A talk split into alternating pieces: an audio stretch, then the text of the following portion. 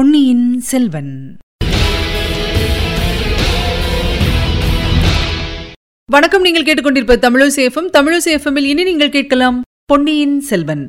வழங்குபவர் உங்கள் அன்பின் முனைவர் ரத்னமாலா புரூஸ். பொன்னியின் செல்வன். பாகம் ஐந்து தியாக சிகரம். அத்தியாயம் ஐம்பத்தாறு சமய சஞ்சீவி. அன்றிரவு கடைசி காவலன் வந்துவிட்டு போனதும் வந்தியத்தேவன் அடுத்த அறையிலிருந்த பைத்தியக்காரன் என்ன சொல்லப் போகிறான் என்று அறிய ஆவலுடன் காத்திருந்தான். அந்த அறையின் ஒரு பக்கத்து சுவரில் எலி பிராண்டுவது போல் ஏதோ சத்தம் கேட்டது. வந்தியத்தேவனுக்கு புலி சிங்கத்தினிடம் பயமில்லை. ஆனால் பூனைகளுக்கும் எலிகளுக்கும் பயம். இரவெல்லாம் அந்த இருளடர்ந்த அறையில் எலிகளுடன் காலம் கழிக்க வேண்டுமோ என்று கவலைப்பட்டவனாக பைத்தியக்காரா தூங்கிப் போய்விட்டாயா என்று கேட்டான். அதற்கு பதில் ஒன்றும் வரவில்லை. எலி பிராண்டும் சத்தம் மட்டும் மெதுவாக கேட்டுக்கொண்டிருந்தது சற்று நேரத்துக்கெல்லாம் சுவரிலிருந்து சில கற்கள் பெயர்ந்து விழுந்து துவாரம் ஒன்று உண்டாயிற்று. அதன் வழியாக பைத்தியக்காரன் குரல் அப்பனே தூங்கிவிட்டாயா? என்று கேட்டது. இல்லை தூங்கவில்லை. உனக்காகத்தான் காத்திருக்கிறேன். இது என்ன வேலை? என்றான் வந்தியத்தேவன். இது ஆறு மாதத்து வேலை. அதற்கு முன்னால் என் கைச்சங்கிலியை தரித்துக் கொள்வதற்கு ஆறு மாதம் பிடித்தது என்றான் பைத்தியக்காரன். சற்று நேரத்துக்கெல்லாம் துவாரத்தை இன்னும் பெரிதாகச் செய்து கொண்டு வந்தியத்தேவனுடைய அறைக்குள்ளே அவன் புகுந்தான். வந்தியத்தேவன் அவனுடைய கரங்களை பிடித்து இறக்கிவிட்ட பிறகு இவ்வளவு கஷ்டப்பட்டு இந்த சுவரில் துவாரம் செய்தாயே இதில் என்ன பயன்? வெளிச்சுவரில் துவாரம் போட்டாலும் பயன் உண்டு என்றான். இங்கிருந்து வெளிச்சுவர் என்பதே கிடையாது. புலிக்குண்டு அறையின் வழியாகத்தான் வெளியேற முடியும். இந்த அறை சில சமயம் காலியாக இருப்பதுண்டு. அப்போது பூட்டப்படாமலும் இருக்கும். ஆகையால் என் அறையிலிருந்து தப்பி செல்வதை விட இங்கிருந்து தப்புவது சுலபம். இன்றைக்கு வந்த என்னை நம்பி இதை வெளிப்படுத்தி விட்டாயே நான் உன்னை காட்டிக் கொடுத்து விட்டால் என்ன செய்வாய்? ஒருவனை நம்பலாம் நம்பக்கூடாது என்பதை குரலிலிருந்தே கண்டுபிடிக்கலாம். சேந்த நமுதனை நம்புவேன். ஆனால் பினாகபாணியை நம்ப மாட்டேன். உன் குரலிலிருந்து உன்னை நம்பலாம் என்று முடிவு செய்தேன். மேலும் தப்பிச் செல்லும் காரியம் இப்போது நடந்தால்தான் நடந்தது. சரியான சந்தர்ப்பம் இதுதான். அது ஏன்? காவற்காரர்கள் மாறியிருக்கிறார்கள் என்று சொன்னேன் அல்லவா? அவர்களில் இரண்டு பேர் பேசிக் கொண்டிருந்ததை கேட்டேன். புலிக்குண்டை திறந்து விடுவதைப் பற்றி அவர்கள் பேசிக் கொண்டிருந்தார்கள். புலிக்குண்டை திறக்கும்போது நம்மேலேயே புலி பாய்ந்து விட்டால் என்ன செய்கிறது என்று ஒருவன் கேட்டான். அதற்கு மற்றவன் சாக வேண்டியதுதான் என்றான். இதிலிருந்து அவர்கள் புலிக்குண்டை திறக்க மாட்டார்கள் என்பது நிச்சயம். புதிய காவற்காரர்கள் ஆதலால் திடீரென்று பாய்ந்து சென்று தப்பித்துக் கொள்ளலாம் என்று என் எண்ணம். எப்படியிருந்தாலும் இங்கேயே கிடந்து சாவதைக் காட்டிலும் விடுதலைக்கு ஒரு முயற்சி செய்து பார்ப்பது நல்லதல்லவா? உண்மைதான். ஒருவனாக முயற்சி செய்வதைக் காட்டிலும் இரண்டு பேராக முயற்சி செய்வது எளிது. நீ என்னைப் போல் இல்லை. புதிதாக வந்தவன் நல்ல திடகாத்திரனாய் இருக்கிறாய். இரண்டு காவலர்களை நாம் இருவரும் கட்டிப்போட்டுவிட்டு அவர்களிடமிருந்து சாவிகளை பிடுங்கிக் கொண்டு வெளியேறலாம் அல்லவா? நல்ல யோசனைதான். எப்பொழுது புறப்படலாம்?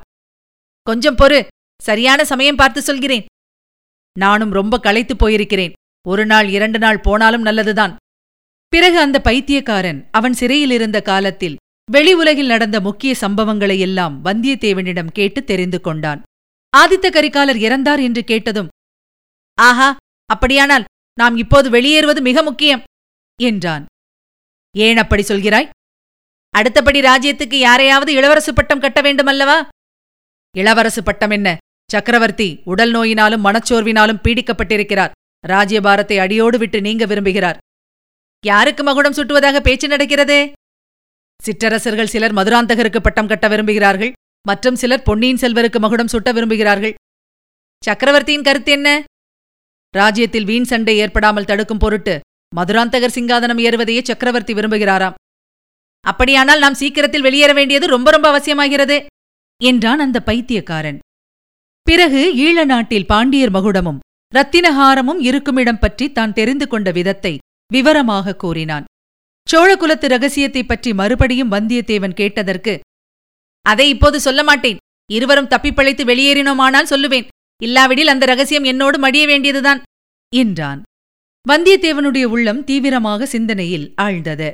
அந்த பைத்தியக்காரன் சொல்லக்கூடிய அத்தகைய ரகசியம் என்னவாயிருக்கும் என்று ஊகிக்கப் பார்த்தான்.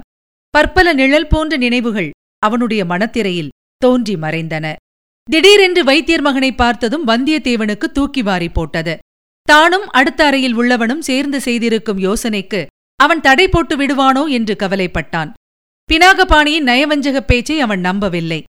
அவனும் பைத்தியக்காரனும் இவ்விஷயத்தில் ஒரு மனமுடையவர்களாயிருந்தார்கள் ஏதோ துர் எண்ணத்துடனேதான் பினாக்கபாணி வந்திருக்கிறான் என்று முடிவு செய்து கொண்டார்கள். ஒருவரை சிறையில் விட்டுவிட்டு இன்னொருவர் வெளியேறி போவதில்லை என்று சபதம் எடுத்துக் கொண்டார்கள்.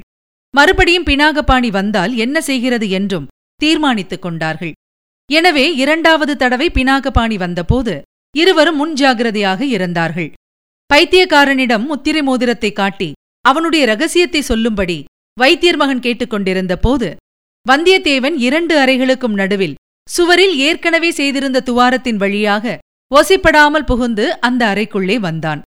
பினாகபாணி திரும்பி அவனை தாக்கவே இருவரும் துவந்த யுத்தம் செய்தார்கள். வேறு சமயமாயிருந்தால் வந்தியத்தேவன் வைத்தியர் மகனை ஒரு நொடியில் வென்று வீழ்த்தி இறப்பான். மேலே நெருப்பு சுட்ட புண்கள் இன்னும் நன்றாக ஆறாதபடியாலும் காளாமுக ராட்சதன் அவனுடைய தொண்டையை பிடித்து அமுக்கிய இடத்தில் இன்னும் வலித்துக் கொண்டிருந்தபடியாலும் துவந்த யுத்தம் நீடித்தது. அச்சமயத்தில் பைத்தியக்காரன் கையில் சங்கிலியுடன் வந்து பினாகபாணியின் கழுத்தில் போட்டு இறுக்கினான். பினாகபாணி கீழே விழுந்தான். பிறகு இருவருமாக அவனை அந்த அறையின் சுவர்களில் இருந்த இரும்பு வளையங்களுடன் சேர்த்து கட்டினார்கள். அப்படி கட்டும்போதே வந்தியத்தேவன் பினாகபாணி நாம் இருவரும் சக்கரவர்த்தியை குணப்படுத்துவதற்காக சஞ்சீவி மூலிகையை தேடி ஈழ நாட்டுக்குப் போனோமே நினைவிருக்கிறதா? அப்போது நாம் சஞ்சீவி கொண்டு வருவதில் வெற்றி பெறவில்லை. ஆனால் இப்போது எங்களுக்கு சமய சஞ்சீவியாக வந்து சேர்ந்தாய். இந்த உதவிக்காக மிக்க வந்தனம். வைத்தியர் மகனாகிய நீ இனிமேல் வைத்தியத்துடன் நிற்பது நல்லது. ஒற்றன் வேலையில் தலையிட்டு ஏன் வீணாக கஷ்டத்தை விலைக்கு வாங்கிக் கொள்கிறாய்? என்று சொன்னான். பினாகபாணி அதற்கு ஒன்றும் பதில் சொல்லவில்லை. திடீரென்று நேர்ந்த இந்த விபத்தினால் அவன் பேச்சிழந்து நின்றான். ஆனால் அவனுடைய கண்கள் மட்டும் கோபக்கணலை கக்கின என்பது அவன் கொண்டு வந்து கீழே போட்டிருந்த தீவர்த்தி வெளிச்சத்தில் நன்றாக தெரிந்தது. பின்னர் இருவரும் வைத்தியர் மகன் கொண்டு வந்திருந்த அதிகார முத்திரையை கைப்பற்றிக் கொண்டார்கள். பினாகபாணி தலையில் சுற்றியிருந்த துணியை எடுத்து வந்தியத்தேவன் தன் தலையில் சுற்றிக் கொண்டான். அந்த அறையிலிருந்து வெளிவந்து கதவை பூட்டினார்கள். பிறகு மெல்ல நடந்து பாதாளச் சிறையின் படிக்கட்டில் ஏறினார்கள். வழி சரியாக தெரியாதவர்களாதலால் நிதானமாக அங்குமிங்கும் பார்த்து கொண்டு நடந்தார்கள். புலிகளின் உருமல் சத்தம் கேட்டதும் இருவருக்கும் மேலே போக சிறிது தயக்கமாகவே இருந்தது. ஒருவேளை தாங்கள் தப்புவதை எப்படியோ அறிந்து புலியை கூண்டிலிருந்து அவிழ்த்து விட்டிருப்பார்களோ? வந்தியத்தேவனும் பைத்தியக்காரனும் புலிகூண்டு அறைக்குள்ளே மெதுவாக எட்டிப் பார்த்தார்கள். அந்த அறையில் அச்சமயம் ஒரே ஒரு காவலன்தான் இருந்தான் உருமிய புலிகள் இருந்த கூண்டை அவன் உற்று நோக்கிக் கொண்டிருந்தான். ஒருவேளை புலிக்கூண்டை திறந்து புலிகளை தங்கள் மீது ஏவிவிட அவன் யோசிக்கிறானா என்ன? அச்சமயம் வைத்தியர் மகன் கூச்சல் போட ஆரம்பித்திருந்தான்.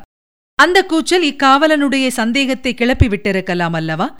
பினாகபாணியின் வாயில் துணியை அடைத்துவிட்டு வராதது எவ்வளவு தவறாகப் போயிற்று? இதுவரை நீங்கள் கேட்டது பொன்னியின் செல்வன். வழங்கியவர் உங்கள் அன்பின் முனைவர் ரத்னமாலா புரூஸ். மீண்டும் அடுத்த அத்தியாயத்தில் சந்திக்கலாம். இணைந்திருங்கள் மகிழ்ந்திருங்கள்.